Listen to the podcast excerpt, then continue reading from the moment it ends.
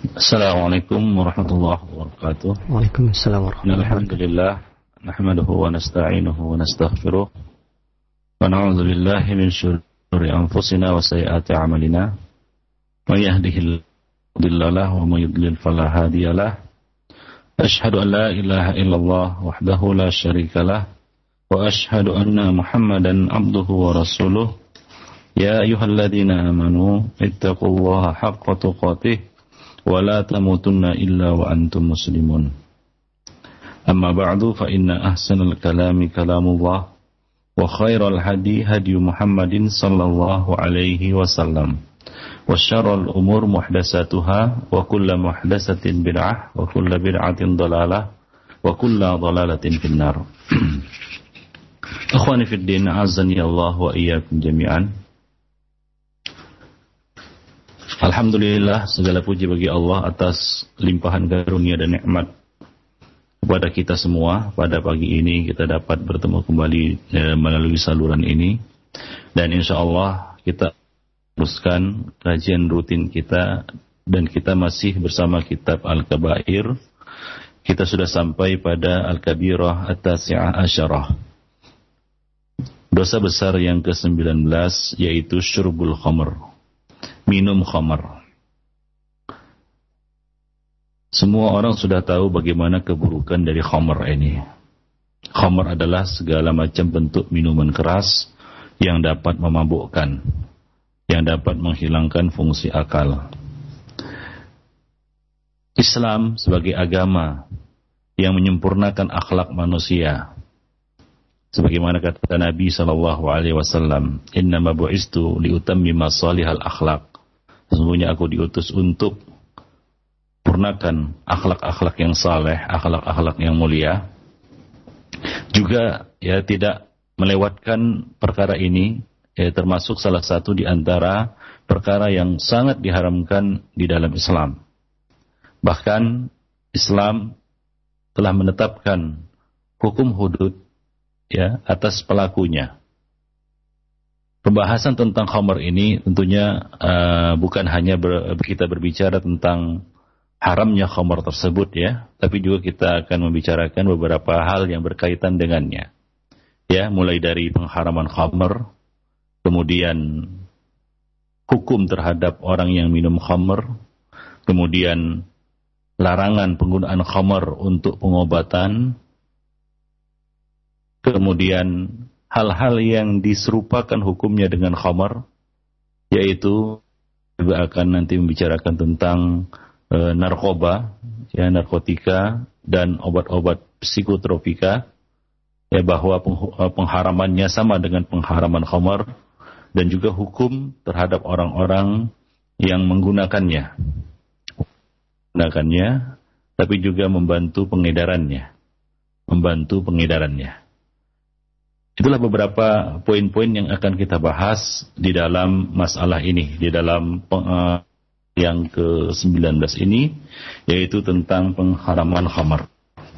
Kita mulai pembahasannya ya dari uh, dalil syar'i yang berbicara tentang pengharaman khamar. Ya, kita tahu bahwasanya di dalam Islam khamar itu diharamkan tidak secara langsung. Subhanahu wa taala ya uh, pertama kali melarang kaum muslimin mendatangi salat dalam keadaan mabuk. Ya, mendatangi salat dalam keadaan mabuk. Kemudian Allah Subhanahu wa taala ya barulah menurunkan larangan mutlak minum khamar tersebut. Ya, firman Allah Subhanahu wa taala di dalam surat Al-Maidah ayat 90 sampai 91 Allah Subhanahu wa taala mengatakan ya ayyuhalladzina amanu innamal khamru wal maisiru wal ansabu wal azlamu rijsun min amali syaitan fajtanibuhu la'allakum tuflihun. Hai orang-orang yang beriman sesungguhnya minum khamr berjudi berkurban untuk berhala mengundi nasib dengan anak panah adalah perbuatan keji dan termasuk syaitan. Maka jauhilah perbuatan-perbuatan itu agar mendapat keberuntungan. Innama yuridu syaitan ayyuqi'a bainakumul adawata wal baghdha fil khamri wal maisir wa yasuddukum wa yasuddu wa yasuddakum an dzikrillah wa anis salah fahal antum muntahun Sesungguhnya syaitan itu bermaksud hendak menimbulkan permusuhan dan kebencian di antara kamu melalui minum khamar dan berjudi itu dan menghalangi kamu dari mengingat Allah dan dari salat. Maka berhentilah kamu dari mengerjakan perbuatan itu. Ini adalah ayat yang terakhir turun berkaitan dengan pengharaman khamar, yaitu Allah Subhanahu wa taala melarangnya secara mutlak. Di dalam riwayat-riwayat yang ada itu sangat banyak sekali ya pengharaman tentang khamar ini. Dan juga kecaman ya e, juga e, kita katakan e, perintah untuk meninggalkannya ya dan celaan terhadap para pelakunya dan larangan untuk saling tolong menolong di dalam e, memasarkan khamar ya demikian. Di antaranya adalah e, riwayat Ibnu Umar radhiyallahu anhu bahwasanya Rasulullah sallallahu alaihi wasallam bersabda man syaribal khamra fid dunya thumma lam yatub minha hurimaha fi fil akhir. Barang siapa minum khamar semasa di dunia dan belum sempat bertaubat, maka diharamkan untuknya minum di akhirat kelak. Diharamkan untuknya minum di akhirat kelak. Demikian juga Nabi Shallallahu Wasallam mengatakan, "Kullu muskirin khamrun, wa kullu muskirin haramun, wa man saribal khamra fid dunya, famata wa huwa yudminuha, lam yatub, lam yashrabha fil akhirah. Setiap yang itu adalah khamr. Dan setiap yang memabukkan itu hukumnya haram. Barang siapa minum khamr di dunia kemudian mati, sedang ia pecandu khamr dan tidak sempat bertaubat, maka ia tidak akan meminumnya nanti di akhirat. Ya, ia tidak akan meminum uh, khamr itu nanti di akhirat. Demikian juga diriwayatkan dari Jabir bin Abdullah ya radhiyallahu anhu bahwasanya seorang laki-laki datang ya dari e, Jaisan yaitu negeri salah satu tempat di negeri Yaman lalu ia bertanya kepada Rasulullah sallallahu alaihi wasallam tentang hukum atau hukum minuman dari jagung yang sering mereka minum di negeri mereka Minum, minuman tersebut bernama mirs. Lalu Nabi Shallallahu Alaihi Wasallam bertanya, apakah minuman itu memabukkan? Laki-laki itu menjawab, ya. Maka Rasulullah Shallallahu Alaihi Wasallam bersabda, "Kullu muskirin haramun, inna ala Allah azza wa jalla ahdan lima yashrabul eh, al-muskir ay yuskiyahu min tinatil khabal." Setiap ah, ketika mereka bertanya tentang minuman mereka, yaitu al, yang, yang disebut mirs, kemudian Nabi bertanya kepada mereka, apakah minuman itu memabukkan? Ini merupakan illah mansusah yang menunjukkan bahwa pengharaman khamar itu illahnya adalah karena dia barang yang memabukkan. Maka laki-laki itu menjawab, iya, memabukkan. Maka Nabi mengatakan setiap yang memabukkan itu haram hukumnya. Dan sesungguhnya Allah Subhanahu wa taala telah berjanji bahwa orang yang minum minuman memabukkan akan diberi minuman yaitu tinatul khabal. Qalu ya Rasulullah, wa ma tinatul khabal? Mereka bertanya, wahai Rasulullah, apa itu tinatul khabal? Maka Rasulullah Sallallahu Alaihi Wasallam menjawab, Haraku ahli nar, atau usaratu ahli nar.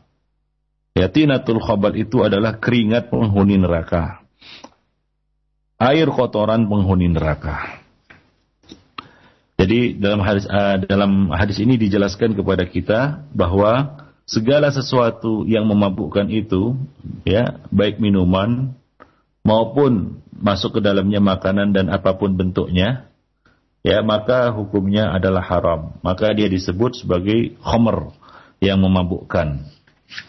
Di dalam riwayat yang lain dari Abdullah bin Umar radhiyallahu anhuma ia berkata, Rasulullah sallallahu alaihi wasallam bersabda, "Man syaribal khamr lam yakbalillahu lahu salatan arba'ina sabahan.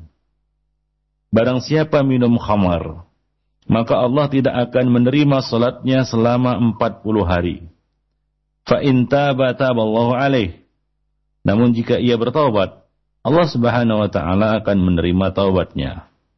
Wa in fa in ada wa lam fa in ada lam yaqbalillahu lahu salatan arba'ina sabahan. Jika ia mengulanginya lagi, dia minum khamar lagi, maka Allah Subhanahu wa taala tidak akan menerima salatnya selama 40 hari. Fa in taba taballahu alaih. Namun jika dia kembali bertobat, maka Allah akan menerima taubatnya. Fa in ada, jika dia ulangi lagi, lam yakbalillahu lahu salatan arba'ina sabahan. Allah tidak akan kembali tidak akan menerima salatnya selama 40 hari. Inta bataballahu alaih. Namun jika kemudian dia taubat kembali, Allah akan menerima taubatnya. Ta'ada rabi'ata lam yakbalillahu lahu salatan arba'ina sabahan. Jika untuk keempat kalinya dia mengulanginya lagi, maka Allah Subhanahu wa taala tidak akan menerima salatnya selama 40 hari. Fa in taba lam yatubillahu alaih jika ia bertobat, maka Allah tidak lagi menerima taubatnya. Wasaqahu min nahril khabal. Dan Allah akan memberinya minuman dari sungai Al-Khabal. Ya, sungai Al-Khabal. Maka ditanyakan, Wahai Abu Abdurrahman, yaitu Ibnu Umar radhiyallahu anhu, ya kunyahnya adalah Abu Abdurrahman. Apa yang dimaksud dengan sungai Al-Khabal? Maka beliau menjawab, sungai yang berasal dari nanah penghuni neraka. Yang berasal dari nanah penghuni neraka. Ya, ini adalah timpal bagi orang-orang yang minum khamar. Ya, mereka menikmati khamar itu di dunia dalam bentuk minuman. Yang mereka merasakan kelezatan dari minuman itu di dunia. Ya, maka Allah Subhanahu wa taala akan memberikan hukuman al-jaza min jinsil amal maka Allah Subhanahu wa taala akan memberikan minuman berupa nanah penghuni neraka kepadanya dan menghari khamar pada hari kiamat nanti yaitu dia tidak mencicipi khamar lagi di nah, di ya, di akhirat nanti. Padahal salah satu ya sungai di dalam sorga itu ada sungai yang airnya itu khamar yang lezat bagi orang-orang yang meminumnya. Ya nah demikian. Tapi ini terhalang bagi siapa saja yang sudah uh, yang telah minum khamar di dunia. Nah demikian ikhwan fiddin.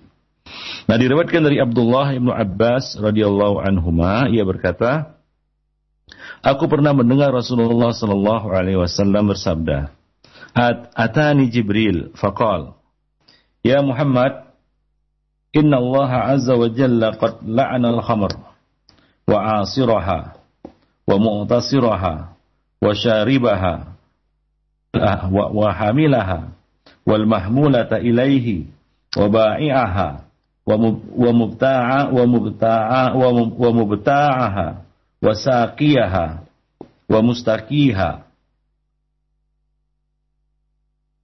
Rasulullah mengatakan Jibril telah datang kepadaku dan ia berkata Wahai Muhammad sesungguhnya Allah Subhanahu wa taala telah melaknat khamar dan melaknat juga orang yang memeras khamar. Ya, khamar itu terbuat dari anggur atau dari uh, buah-buahan, maka yang memeras anggur itu itu terkena juga.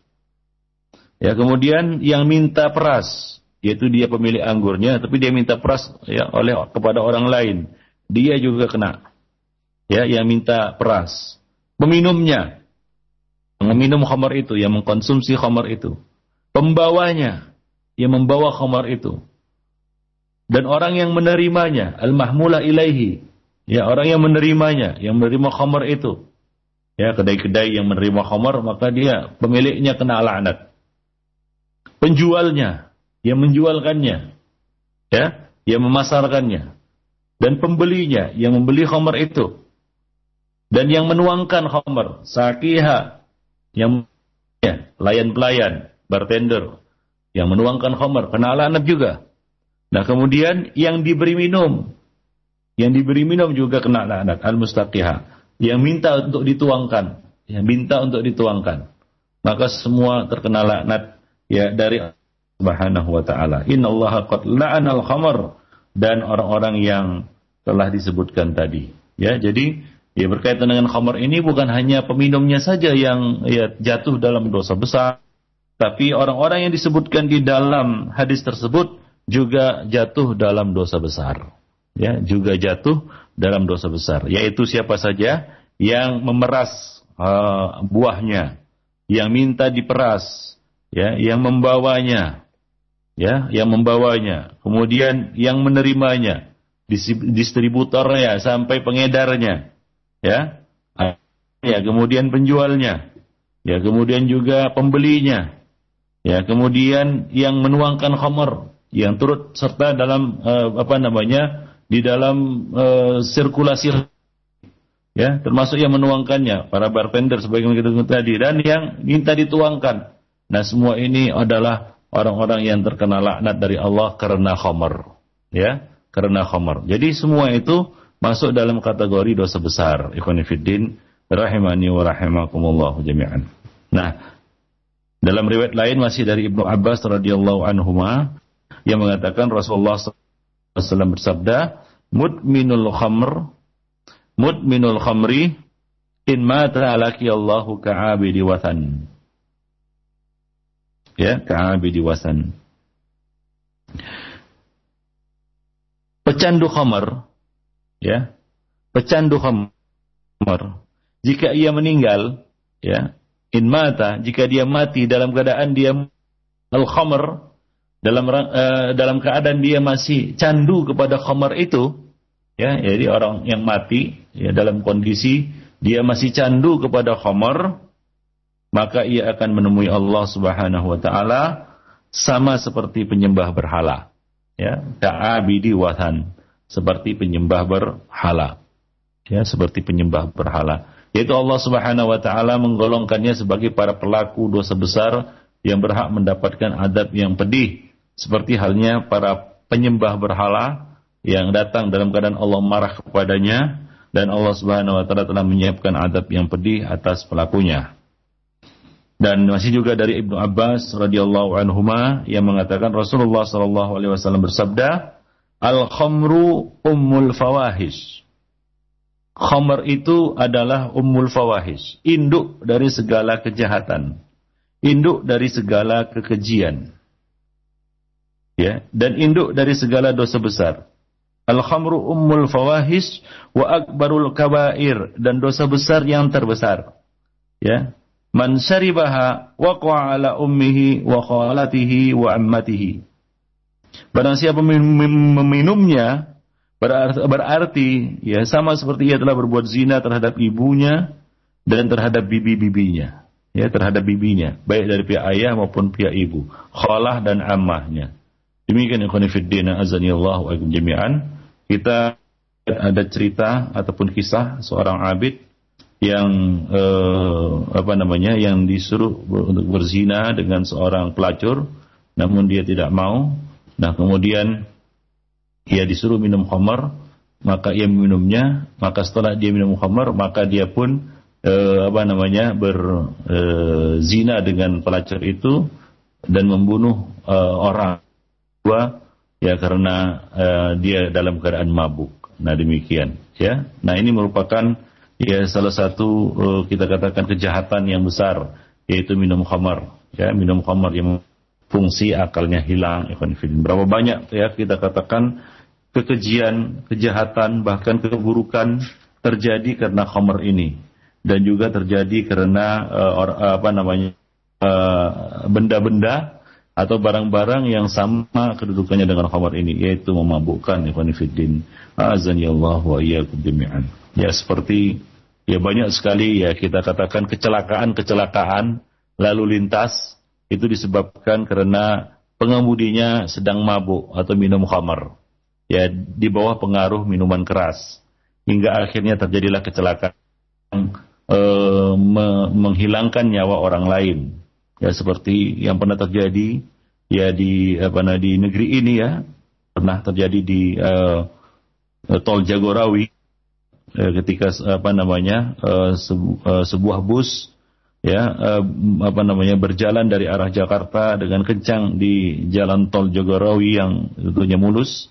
Bersamaan dengan itu ada rombongan anggota polisi beserta keluarga yang hendak rekreasi dan tengah berhenti karena salah satu mobil perlu diisi air. Lalu entah bagaimana tiba-tiba bus mengambil mengambil uh, jalur bahu jalan dan menabrak mobil Jeep Toyota Land Cruiser yang berhenti tadi itu. Ya, maka seorang anggota poluan yang sedang berdiri di mobil tersebut, jeep tersebut, dan seorang ibu yaitu istri anggota polisi tewas seketika ditabrak bus tersebut.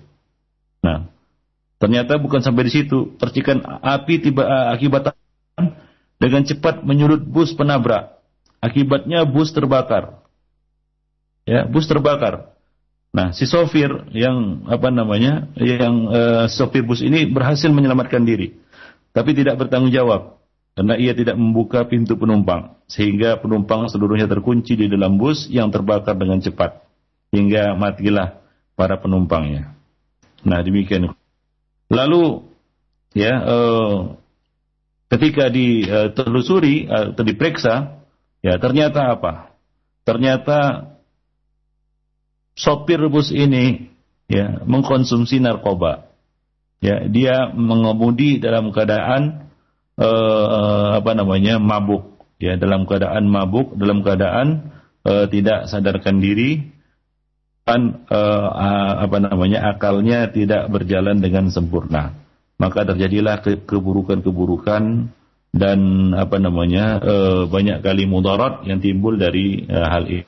Ini adalah salah satu contoh ya bagaimana ya khamar ini dikatakan oleh Nabi Shallallahu Alaihi Wasallam sebagai uh, ummul fawahis ya ummul fawahis induk dari segala kekejian. Karena kalau orang sudah mabuk entah apa-apa dilakukannya ya dia mungkin uh, apa namanya melaknat dirinya sendiri atau bahkan mungkin melaknat Allah ya mungkin dia apa namanya berkata dengan eh, kata-kata yang kotor dan keji atau dia akan melakukan kejahatan-kejahatan atau dia bisa membahayakan keselamatan orang lain. Maka Nabi Shallallahu Alaihi Wasallam mengatakan al khamru ummul fawahis. Ya khamr itu adalah induk dari segala kekejian. Karena dengan khamr ini akal peminumnya, akal orang yang memakainya itu hilang. Tidak berfungsi, dia tidak bisa membedakan mana yang baik dan mana yang buruk. Dapat kita lihat orang yang mabuk, dia tidak mengerti apa yang dikatakannya dan dia tidak menyadari apa yang dilakukannya. Ya, bisa saja dia mengganggu orang lain, dia membahayakan orang lain, dia memaki orang lain, bahkan dia memaki dirinya sendiri, ibunya sendiri, atau bahkan memaki Allah Subhanahu taala. Nah demikian ikhwan fiddin. Maka Nabi SAW menyetarakannya dia. Kalau dalam hadis yang sebelumnya, Nabi menyetarakannya dengan abidul wathan.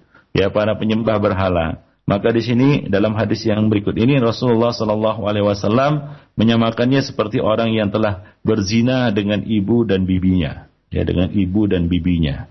Nah demikian Khonifuddin, ya e, buruknya ya apa namanya minum khamar ini dan tidak e, apa namanya dan tidak heran jika kita katakan minum, minum khamar ini berikut ya hal-hal yang berkaitan dengannya itu termasuk dosa besar, ya dosa besar yang uh, apa mendatangkan adab bukan hanya di dunia tapi juga di akhirat. Ya, bukan hanya di dunia. Adab uh, akibat minum khamar itu bukan hanya di dunia. Ya, dan juga nanti di akhirat, Ya, kita lihat betapa menderitanya para pecandu khamar itu.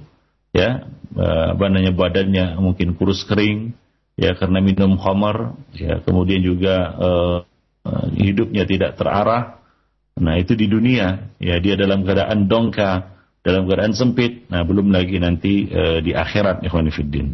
Taib. Dan dalam hadis yang lain, ya dari Abdullah bin Amr radhiyallahu anhuma, ia mengatakan Rasulullah sallallahu alaihi wasallam bersabda, Al-khamru ummul khaba'is, faman syaribaha lam yakbalillahu minhu salatan arba'ina yawman. Fa in mata wa hiya fi batnihi mata mitatan jahiliyah. Khamar itu induk segala kotoran, induk dari segala ke ke ke keji. Barang siapa yang minumnya, maka Allah tidak akan menerima salatnya selama 40 hari. Dan apabila ia mati sementara di dalam perutnya terdapat khamar, berarti ia mati ya mati jahiliyah. Nah demikian. Mati dalam keadaan dia mengamalkan amalan jahiliyah. Karena salah satu amalan yang dilakukan oleh orang-orang jahiliyah adalah minum khamar. Minum khamar adalah tradisi mereka. Ya kita lihat ya orang jahiliyah non muslim ya kebiasaan mereka adalah minum khamar. Ya maka orang yang mati ya eh, siapa saja muslim yang mati sementara dalam perutnya ya terdapat khamar maka ia mati uh, sebagaimana halnya uh, apa namanya mati dalam keadaan dia meng, namanya melakukan ya amal-amal jahiliyah. Ya, demikian ya khonifuddin. Diriwayatkan dari Abu Darda radhiyallahu anhu yang mengatakan kekasihku yaitu Rasulullah SAW Khalili ya telah ber, berwasiat berpesan kepadaku. Ya, ya, pesan yang pertama adalah jangan kamu minum khamar. Ya, jangan kamu minum khamar. La tasrabil khamar Khamar adalah kunci dari segala keburukan. Fa'inal khamar ummul khaba'ith. Karena khamar itu adalah kunci dari segala keburukan-keburukan. Demikian khonifuddin azani Allah wa iyyakum jami'an. Jadi uh, dalil-dalil di atas baik itu ayat-ayat Al-Qur'an maupun hadis-hadis Rasulullah sallallahu alaihi wasallam menunjukkan pengharaman keras terhadap khamar ikhwanifiddin. Ya pengharaman keras terhadap khamar. Ada banyak sekali eh, hal-hal yang menguatkan uh, apa namanya pengharaman ini. Yang pertama, Allah Subhanahu wa taala ya mengkategorikan uh, khamar dan judi itu adalah najis. Ya, Allah Subhanahu wa taala mengkategorikan khamar dan judi itu sebagai najis. Dan dalam kata najis itu sendiri telah menunjukkan sesuatu yang buruk dan kotor. Oleh sebab itu kata ini disebutkan juga untuk berhala, ya, arijes, ya. Kata ini juga disebutkan untuk berhala yang merupakan makna terburuk dari kata kotor. Ya, nah demikian. Sebagaimana riwayat yang kita bacakan tadi dari Nabi, Nabi mengatakan al-khamru ummul khaba'is. Ya, al-khamru ummul khaba'is. Kedua, kata-kata innama di dalam ayat ya, itu menunjukkan, itu berarti ya, menunjukkan ciptaan yang keras terhadap khamar. Seakan-akan beliau ingin uh, Rasulullah sallallahu uh, uh, Allah Subhanahu wa taala ingin menyatakan bahwa tidaklah khamar dan judi itu melainkan najis yang tidak mengandung kebaikan sedikit pun. Ya, yang tidak mengandung kebaikan sedikit pun, tidak mendatangkan kebaikan. Ya, tidak akan mendatangkan kebaikan. Nah, kemudian yang ketiga, penyebutan khamar dan judi itu disertakan dengan kata al-ansab yaitu berkurban untuk berhala dan azlam mengundi nasib dengan anak panah yang itu merupakan perbuatan penyembah-penyembah berhala. Ya orang-orang yang berbuat syirik khurafat. Oleh karena itulah ya eh, dalam menafsirkan ayat ini para ahli tafsir mencantumkan hadis mutminul khamar in mata laki Allahu ka'abidi wasan sebagaimana hadis yang kita bacakan tadi ya. Uh, apabila pecandu khamar ini mati maka ia akan menemui Allah Subhanahu wa taala seperti keadaan penyembah berhala. Kemudian yang keempat Allah Subhanahu wa taala telah menetapkan perbuatan minum khamar dan judi tersebut termasuk salah satu perbuatan setan. Ya Allah Subhanahu wa taala mengatakan ayat yang kita bacakan tadi surat uh, Al-Maidah ayat 90 dan 91 ya. Allah Subhanahu wa taala mengatakan min amalis syaitan. Ya rijsun kemudian min amalis syaitan. Itu termasuk perbuatan syaitan. Ya. Jadi khamar dan judi itu adalah perbuatan syaitan. Ya dapat menimbulkan berbagai kejahatan dan perbuatan yang melampaui batas Bahkan perbuatan setan eh, kita katakan eh, bahkan ya Allah Subhanahu wa taala mengatakan apa? Inna ma yuridu syaitan ayyuki abainakumul adawata wal baghdha.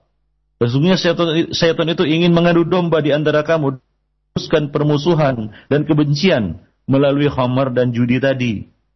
Ya, kita bisa lihat bagaimana keburukannya jika terjadi e, permusuhan dan apa namanya e, kebencian di tengah-tengah manusia maka terjadilah peperangan, terjadilah pertumpahan darah, ya dan lain sebagainya akibat dari permusuhan dan kebencian yang ditimbulkan oleh khamr ini, ikhwan Ya, nah demikian. Dan kita diperintahkan untuk menyelisih setan ya dan apa namanya perbuatan-perbuatan syaitan dan uh, kita diperintahkan oleh Allah Subhanahu wa taala untuk menjadikan syaitan sebagai musuh.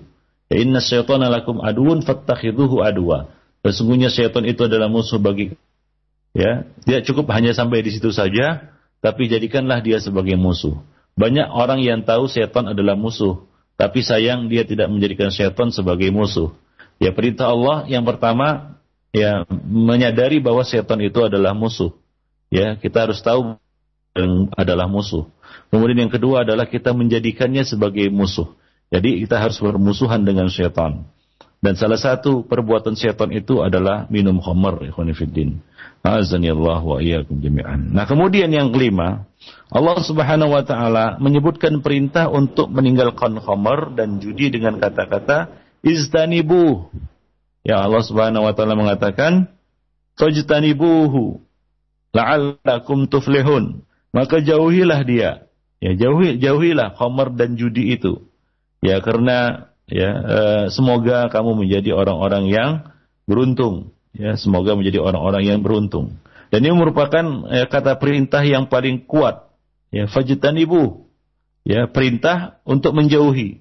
Ya, perintah untuk menjauhi. Sebab kata ini mengandung makna meninggalkannya sekaligus menjauhkan diri dari benda itu. Ya dengan demikian orang yang meninggalkannya berada di satu sisi yang letaknya jauh dari benda yang ditinggalkannya. Ya, ijtanibu, ya, tajannub. Ya, Allah Subhanahu wa taala memerintah kita untuk menjauhinya. Ya, bukan Allah Subhanahu wa taala mengatakan la tasrabuhu, tidak, tapi fajtanibuhu dan tidak juga mengatakan fatrukuhu. Tinggalkan dia bukan, tapi fajtanibuhu yang mengandung makna menjauhinya. Jadi kita jauh dari khamar.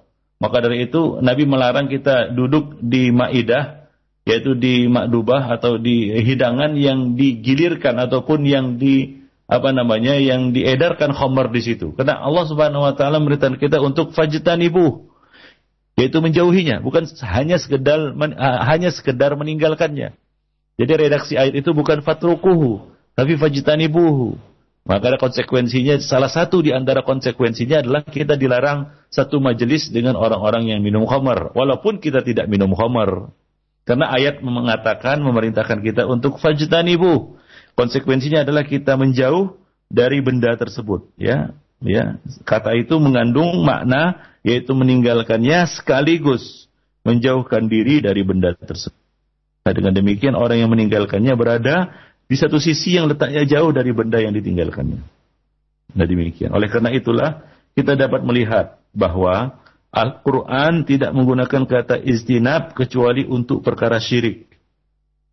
Tawagid, segala, sesuatu yang disembah selain Allah dan dia ridho dengan penyembahan itu.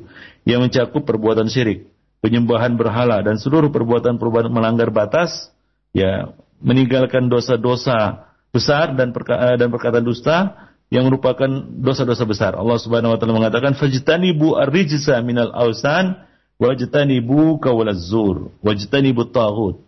Ya, walladzina ijtanabu at-taghut.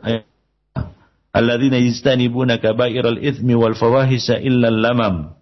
Ya. Jadi di dalam Al-Qur'an kata-kata istanibu istanibu ya kata-kata istinab menjauhi itu untuk perkara-perkara yang besar seperti menjauhi berhala, menjauhi persaksian palsu, seperti yang kita sudah bahas pada pertemuan yang lalu, kemudian menjauhi tauhid, ya, yaitu tauhid itu pengertiannya adalah orang-orang yang uh, ya, segala sesuatu yang disembah selain Allah dan dia ridho dengan penyembahan itu. Kemudian juga men, uh, menjauhi uh, kabairul ismi, dosa-dosa yang besar dan perbuatan keji wal fawahish. Nah, itulah kata-kata istinab digunakan untuk perkara-perkara tersebut. Ya termasuk di dalamnya ya fajtanibuhu meninggalkan judi. Ah, adapun judi itu nanti akan eh, kita bahas pada bab yang akan datang. Ya pada dosa besar yang ke-20 insyaallah. Baik. Kemudian yang keenam, Subhanahu wa taala menetapkan bahwa dengan menjauhi khamar dan judi akan membawanya kepada keselamatan dan kesuksesan. La'allakum kata Allah Subhanahu wa taala tuflihun. Ya, niscaya kamu akan meraih keberuntungan. Jadi keberuntungan itulah dengan menjauhi khamar, ya, dengan menjauhi khamar. Nah, berarti bagi yang melakukannya dapat menyebabkan kerugian dan kegagalan di dunia dan di akhirat. Ya, coba lihat orang yang sudah mabuk-mabuk, ya gagal dunianya dan jelas gagal akhiratnya. Berantakan hidupnya di dunia dan lebih berantakan lagi nanti hidupnya di akhirat.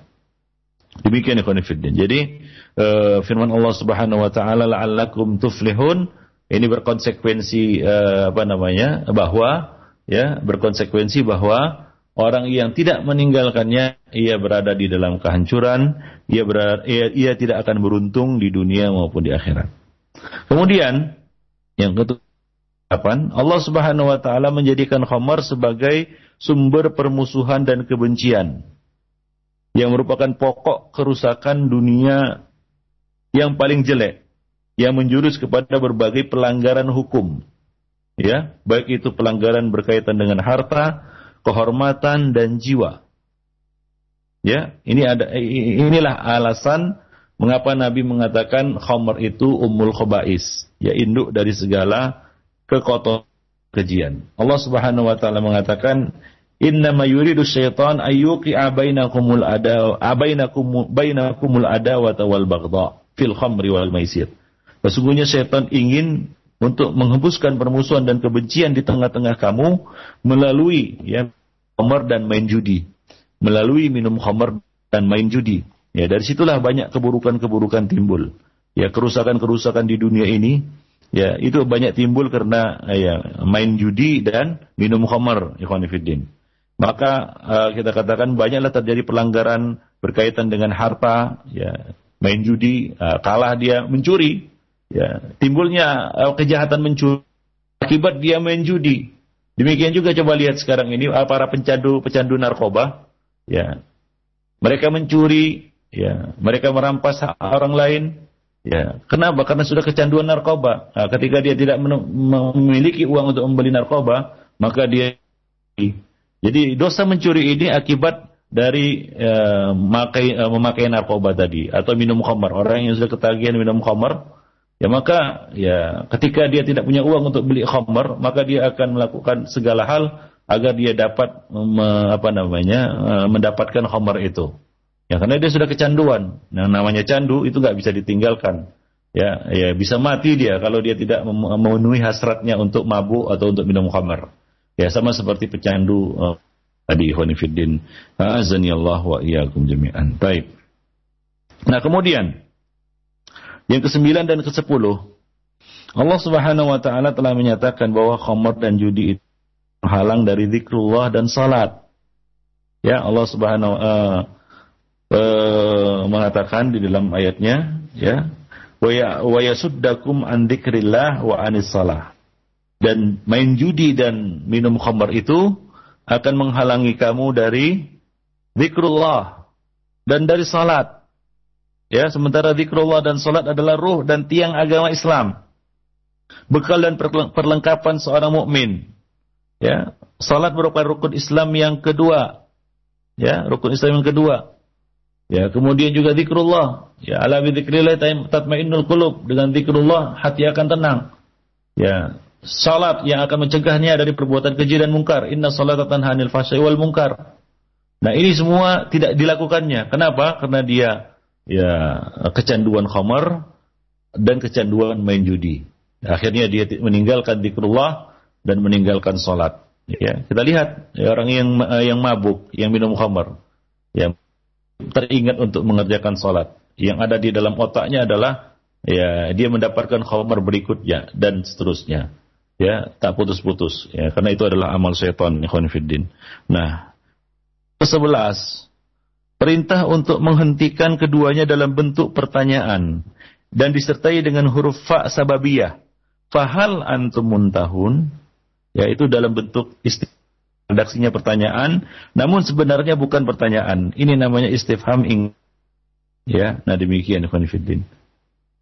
Jadi mak maknanya di situ adalah larangan. Fahal antum muntahun? Ya, tidakkah kamu berhenti? Artinya apa? Berhentilah kamu. Kamu. Ya, nah demikian. Kemudian yang kedua belas, Allah Subhanahu wa taala mengatakan wa Allah wa atiur rasul dan taatlah kepada Allah dan taatlah kepada Rasul. Ya, di uh, uh, ayat lanjutan ayatnya ya Allah Subhanahu wa taala mengatakan ya ayat 92 setelah itu Allah mengatakan wa Allah wa atiur rasul. Artinya adalah taatilah Allah dan taatilah Rasul yang telah memerintahkan kamu untuk menjauhi khamar dan judi.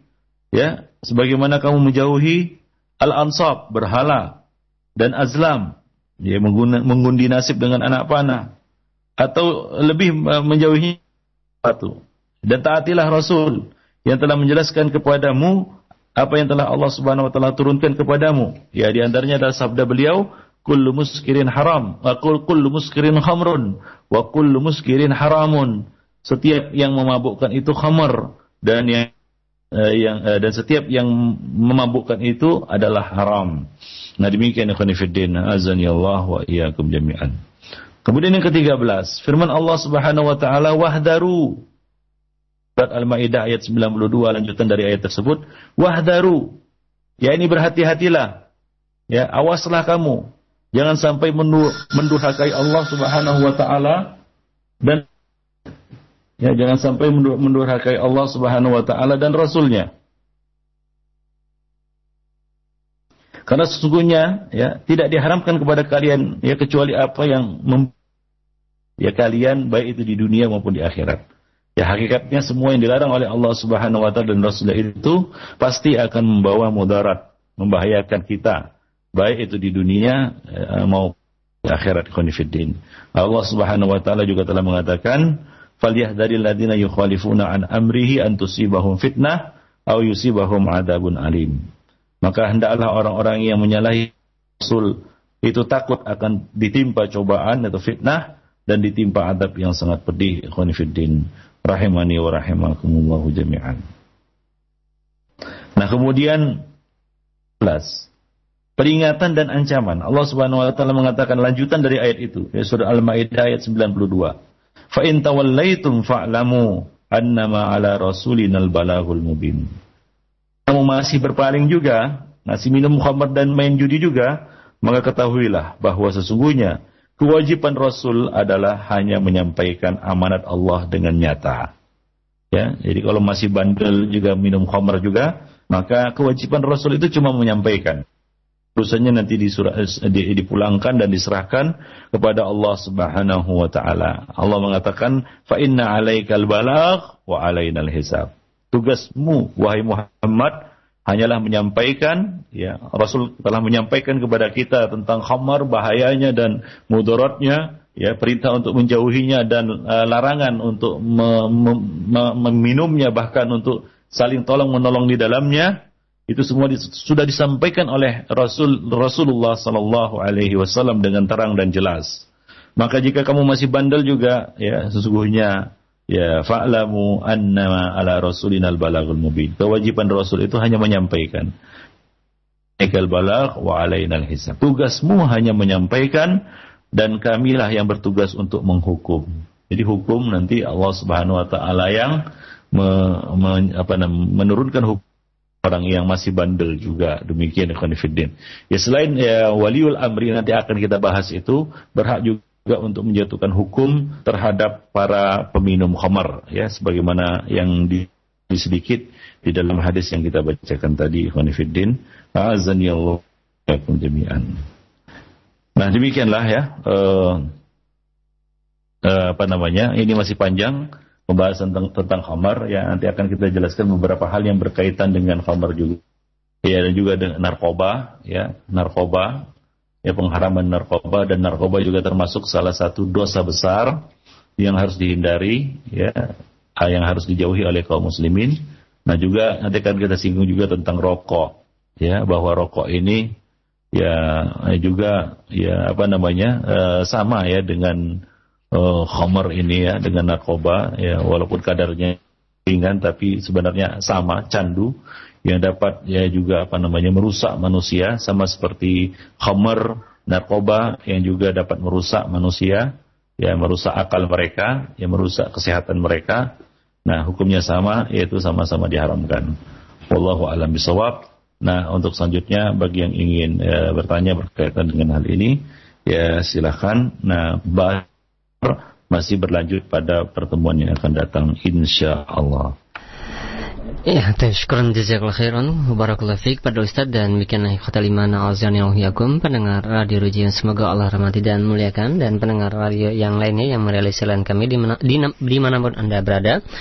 Pembahasan yang disampaikan oleh Ustaz Abu Isan Al-Maidani Hafizullah Ta'ala dari pembahasan mengenai Al-Kabair. Dan Alhamdulillah kita sudah sampai pada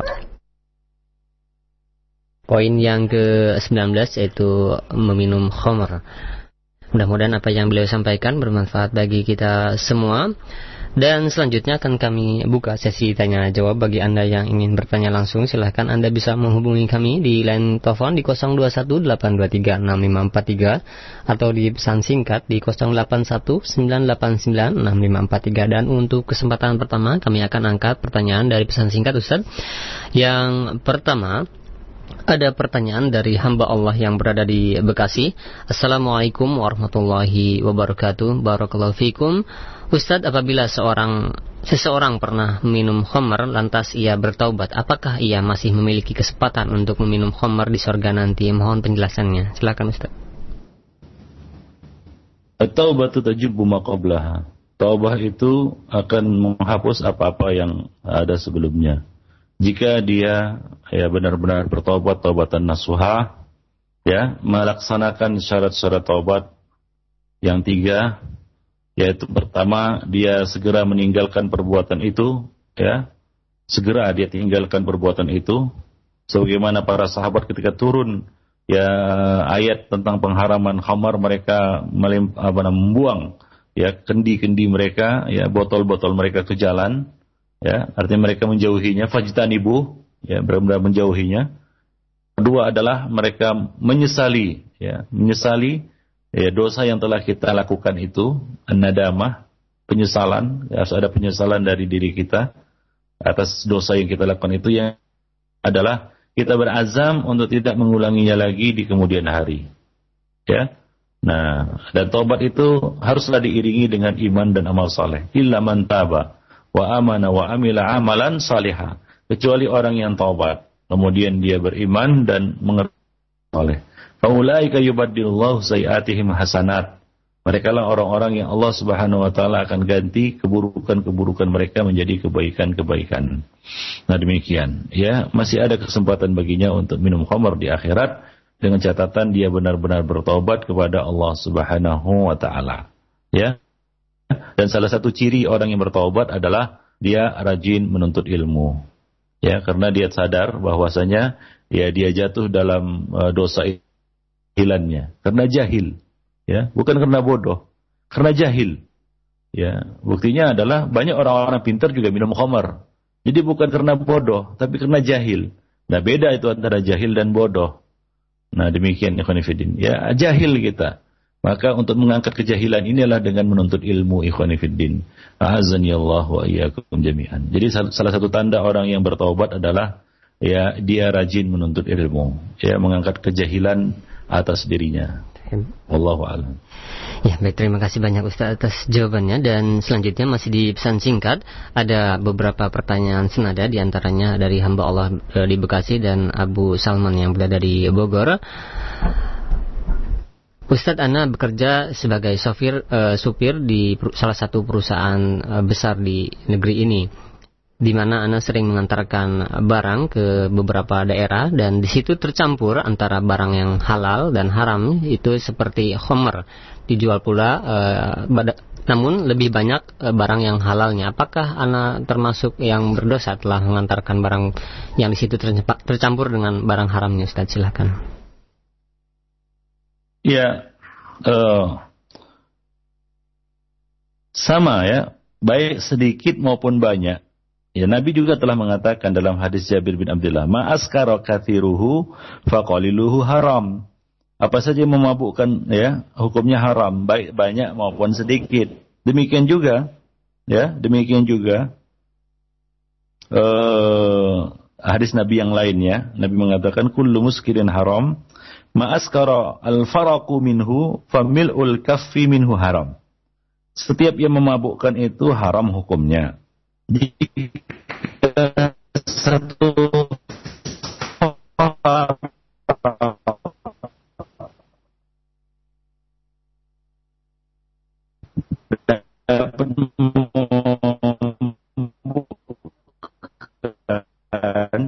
maka sepenuh telapak tangan pun juga sedikit juga haram.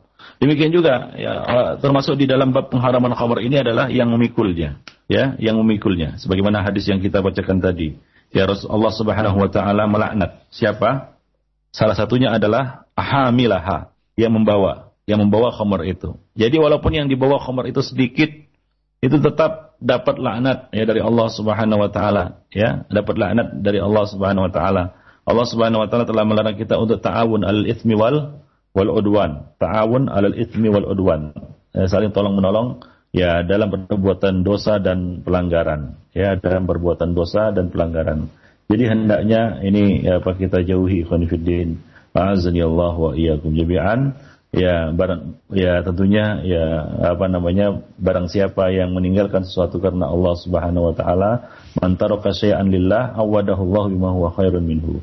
Barang siapa yang meninggalkan sesuatu itu karena Allah Subhanahu wa taala, maka Allah Subhanahu wa taala akan ganti ya dia dengan lebih baik darinya. Ya, mungkin kalau kita tinggalkan pekerjaan itu, ya kita akan diberi ganti oleh Allah Subhanahu wa taala dengan pekerjaan yang lebih selamat lagi ya, yang lebih bersih lagi.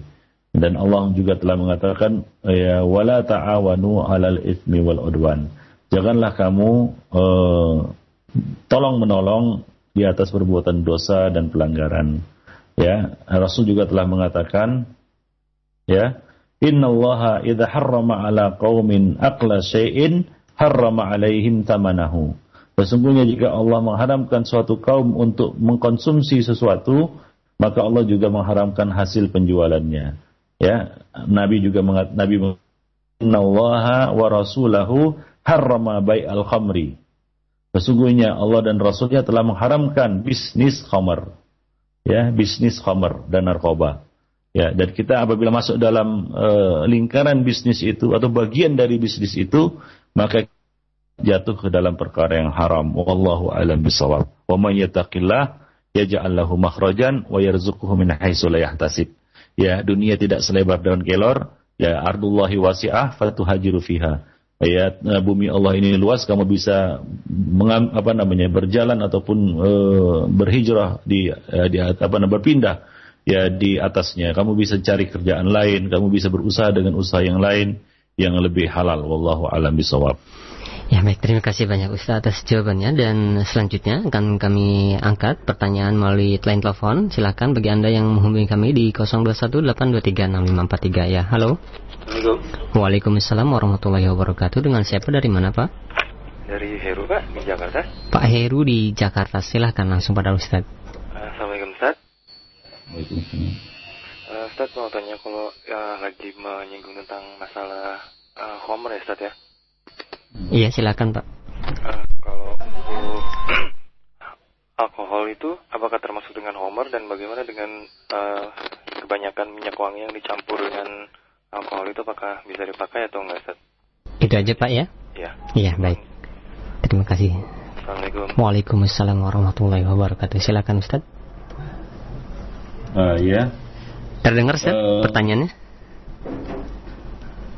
Yes diulangi di sini. Uh, iya, uh, uh, Pak Heru di Jakarta tadi bertanya mengenai alkohol, Ustaz. Bagaimana dengan alkohol yang dicampurkan kepada minyak wangi? Apakah kita boleh untuk memakainya, Ustaz? Silakan.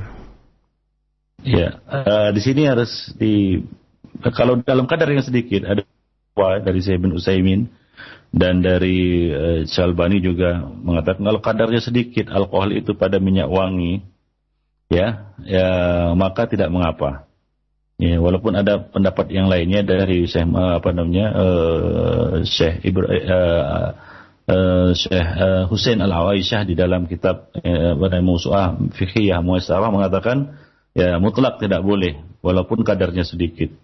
Nah, sebagian sebagian ulama lain mengatakan kalau kadarnya sedikit itu tidak mengapa, di maafu anhu. Ya dimaafkanlah, artinya di uh, dibolehkan ya dengan catatan tidak sampai memabukkan ya eh, aroma itu karena mabuk itu juga bisa eh, melalui dengan penciuman ya seperti orang ngelim istilahnya sampai mabuk gitu nah demikian nah alkohol yang tercampur dalam minyak wangi kalau kadarnya itu banyak dan bisa memabukkan maka hukumnya juga haram Ya, tapi kalau kadarnya sedikit itu tidak uh, mengapa wallahu a'lam bisawab. Menurut satu pendapat dari uh, para ulama, ya jika kadarnya itu sedikit ya. Nah, demikian ini fatwa dari Syekh bin Utsaimin dan Syekh Albani dan beberapa ulama yang lainnya. Wallahu a'lam bisawab. Uh, iya, mengenai karena pada ya, silakan. asalnya ya, ya uh, diharamkan itu berobat dengan khamar. Nanti akan kita bahas ini ya. Ya, ada beberapa dalil yang menyebutkan di antaranya salah satunya ini ya ya uh, uh, dari Tariq bin Suwaid al-Ju'fi bahwasanya ia bertanya kepada Nabi tentang khamar. Maka Rasulullah pun melarangnya atau membenci apabila ia membuat khamar. Maka Suwaid mengatakan, aku membawa, membuatnya hanya untuk obat. Ya, aku membuatnya hanya untuk obat. Maka Nabi mengatakan, innahu lais wa walakinnahu da. Sesungguhnya khamar itu bukan obat tapi penyakit. Nah demikian. Ya kalau bisa konsumsilah atau pakailah ya obat-obatan dan uh, apa namanya. Demikian juga ya eh, alkohol yang terdapat dia terkandung dalam obat. Jika sedikit itu makfu. Tapi amannya ikhwanifidin janganlah menggunakannya untuk uh, apa namanya untuk obat atau untuk minyak wangi dan sejenisnya. Wallahu alam bisawab ya dan demikian. Itu amannya. Ya jadi khamar itu uh, obat tapi ya penyakit. Ya nah demikian. Bukan obat tapi penyakit. Nah, Allahu a'lam bishawab Ya, baik. Uh, terima kasih banyak Ustaz atas jawabannya dan mudah-mudahan dapat difahami untuk penanya kita yaitu Bapak Heru di Jakarta dan penanya yang lainnya. Dan selanjutnya masih di line telepon di 0218236543. Ya, halo. Halo. Iya, dengan siapa dari mana, Pak? Dengan Pak Uni di Lombok. Pak Uni, uh, mohon maaf, dikecilkan dulu radio monitornya Pak, ada feedback. Ya. Iya, Pak di Lombok ya? Ya. Iya langsung silahkan kepada Ustaz. Uh, gini Ustaz, uh, ada alkohol yang 70 persen, tapi kita pakai pakai untuk perhiasan Ustaz. Uh, bisa nggak pakai itu? Untuk alkohol apa Pak? Untuk di uh, industri perhiasan. Iya bisa pakai sebagai untuk itu. Sebagai apa ya. Pak katanya? Saya sebagai tukang emas Pak. Uh, untuk hiasan oh. itu di uh, dihiasi untuk sebagai di, apa? Gitu? Kita celupin, uh, emasnya kita kita celupin di alkoholnya. Kita pakai seperti itulah. Emasnya kita celupin supaya hasilnya tuh bagus gitu. Baik. Bisa nggak pakai? Bagaimana Ustaz? Sudah sudah, sudah dipahami? Iya sudah dipahami. Ah, baik. Nah untuk hal seperti itu tidak mengapa, ya tidak mengapa ya memakai uh, unsur alkohol atau senyawa alkohol untuk uh, kepentingan selain untuk dijadikan minuman yang memabukkan itu tidak mengapa. Ya itu tidak mengapa. Ya seperti untuk mencuci uh, apa namanya barang-barang uh, supaya dia steril kan begitu ya. Uh, untuk emas supaya dia mengkilat ini uh, tidak mengapa. Wallahu alam bisawab Nah, karena uh, larangan ini berkaitan dengan khamar yang yang menjadi bahan minuman yang memabukkan, ya atau yang dikonsumsi dimasukkan ke dalam tubuh, ya baik itu melalui suntikan atau dicium, ya atau dimakan atau diminum. Nah ini yang diharamkan, ya ataupun untuk penggunaan selain itu itu tidak mengapa. Wallahu alam bisawab. Ya baik terima kasih banyak Ustaz atas jawabannya dan selanjutnya kami beralih kembali di lain pesan singkat ada pertanyaan yang berhubungan mengenai pembahasan kita di kesempatan pagi ini yaitu dari Abdurrahman di Kali, Abu Abdurrahman di Kalibata Ustaz, bagaimana sikap kita apabila satu lembaga yang berwenang di negeri ini telah menghalalkan suatu produk yang eh, di situ diperselisihkan, nampul, namun muncul satu organisasi atau seseorang atau sekelompok orang bahwa eh, makanan tersebut eh, mengandung eh, zat yang mengharamkan. Manakah yang harus diikuti? Apakah lembaga yang telah berwenang tersebut, apakah eh, sekelompok atau organisasi tersebut? Silahkan. Ya kurang jelas itu apa namanya masalahnya apa kan begitu ya. E, makanan yang diharamkan itu bentuknya apa. E, ya, apakah e, itu termasuk e, makanan yang e, diharamkan Allah dan Rasulnya yang terdapat nas yang jelas di dalamnya ya? Atau sesuatu yang masih dikontroversikan apakah halal atau haram ya? Yang kembali itu kepada istihad para ulama seperti masalah kopi luwak kemarin itu atau suatu perkara yang sudah jelas misalnya babi kan begitu ya ya, ya di tengarai ya satu, nah, satu produk makanan ada babi di dalamnya nah ini kan sudah tidak ada ya khilaf lagi bahwasanya apa yang Allah haramkan dan apa yang Rasulullah haramkan itu harus didahulukan. Apabila itu terbukti maka ditinggalkan. Ya, nah demikian. Ya, tapi kalau masih ya, diperselisihkan tentang halal dan haramnya, wallahu alam. Ya, nah demikian. Maka uh, ini kembali kepada ya masalah-masalah istihadiyah ataupun fatwa yang diangkat kepada para mufti. Ya dan uh, mungkin perlu uh, apa namanya uh, pemaparan per, perkara yang lebih spesifik lagi. Ya tidak uh, umum seperti ya, pertanyaan tadi. Ya karena kalau umum ya juga demikian jawabannya. Ya uh, kalau perkara yang sudah jelas keharamannya maka itu tidak ada lagi uh, di sana uh, tawar menawar tidak ada. Ya fi mawrudin nas apabila sudah ada nas yang jelas kan begitu ya. Tapi kalau belum ada nas yang jelas dan masih kontroversi kontroversi maka di, ini diserahkan kepada ahlu istihad dan ahlu fatwa untuk biki perkara tersebut. Wallahu alam bisawab Ya baik, terima kasih banyak Ustaz atas jawabannya. Dan selanjutnya uh, satu pertanyaan terakhir Ustaz ya di suatan pagi ini karena waktu yang hampir habis. Di antaranya pertanyaan dari Fitri yang berada di Bekasi dan Marni di Jakarta Barat. Ustadz bagaimana dengan uh, rum atau jenis pencampur untuk membuat kue? Apakah uh, hal tersebut merupakan uh, masuk dalam jenis homer yang uh, sering dibuat untuk uh, membuat kue? Ustadz silahkan. Apa itu? Um, jelas. Iya, di sini disebutkan rum. Itu apa? Uh, ya mohon maaf mungkin untuk penanya ya, mohon dijelaskan kembali. Uh, itu mungkin begini seperti di Medan ya ada namanya bingga Ambon yang dibuat dari uh, apa namanya tua ya uh, supaya mengembang dia itu diberi tua dan homer. Ini tentunya dilarang ya. Ini tentunya dilarang ya uh, apa namanya menggunakan homer untuk bahan-bahan pembuat makanan. Ya, jika khamr itulah dijadikan sebagai alat untuk membuat makanan, ya maka eh jami'an ini hukumnya haram ya, ini hukumnya haram, ya tidak boleh dimakan. Nah, demikian ya, uh, apa namanya? Uh, mencampurkan khamar dengan sesuatu yang lain ya, mencampurkan khamar menjadikan itu sebagai perannya, maka ini ya, tidak dibolehkan wallahu alam bisawab ya tidak uh, dibolehkan ya. Uh, dan apabila uh, nanti jelasannya pada pertemuan yang akan datang insya Allah berkaitan dengan masalah ini. Ya itu saja mungkin uh, yang bisa kita sampaikan pada kesempatan ini. Wallahu alam bisawab. Baik, terima kasih banyak Ustaz atas jawabannya. Dan uh, mungkin tadi pertanyaan terakhir. Dan Mungkin ada satu kesimpulan untuk disampaikan kepada pendengar kita Ustaz untuk menutup acara kita di kesempatan pagi ini. Silahkan Ustaz. Uh, baik, Alhamdulillah. Uh, salatu wassalamu Rasulullah wa ba'd. Dan ikhwani fiddin azanillahu jami'an. Pada pagi ini kita telah menjelaskan tentang dosa besar yang ke-19 yaitu minum khamar ya sudah dimaklumi dan termasuk perkara yang uh, maklum minad dini bidarurah bahwa Islam, Allah dan Rasulnya telah mengharamkan khamar. Ya, dan bahkan melaknat para peminumnya, orang yang melaku, yang meminumnya. Dan juga Allah Subhanahu wa taala ya menolak eh, menahan salat atau tidak menerima salat orang-orang yang minum khamar. Allah Subhanahu wa taala menyetarakannya dengan uh, apa namanya jika dia mati dalam keadaan dia minum khamar maka Allah menyetarakannya dengan penyembah berhala menyetarakannya dengan orang yang berzina dengan ibunya dan dengan uh, bibi dan uh, dengan bibi-bibinya ya.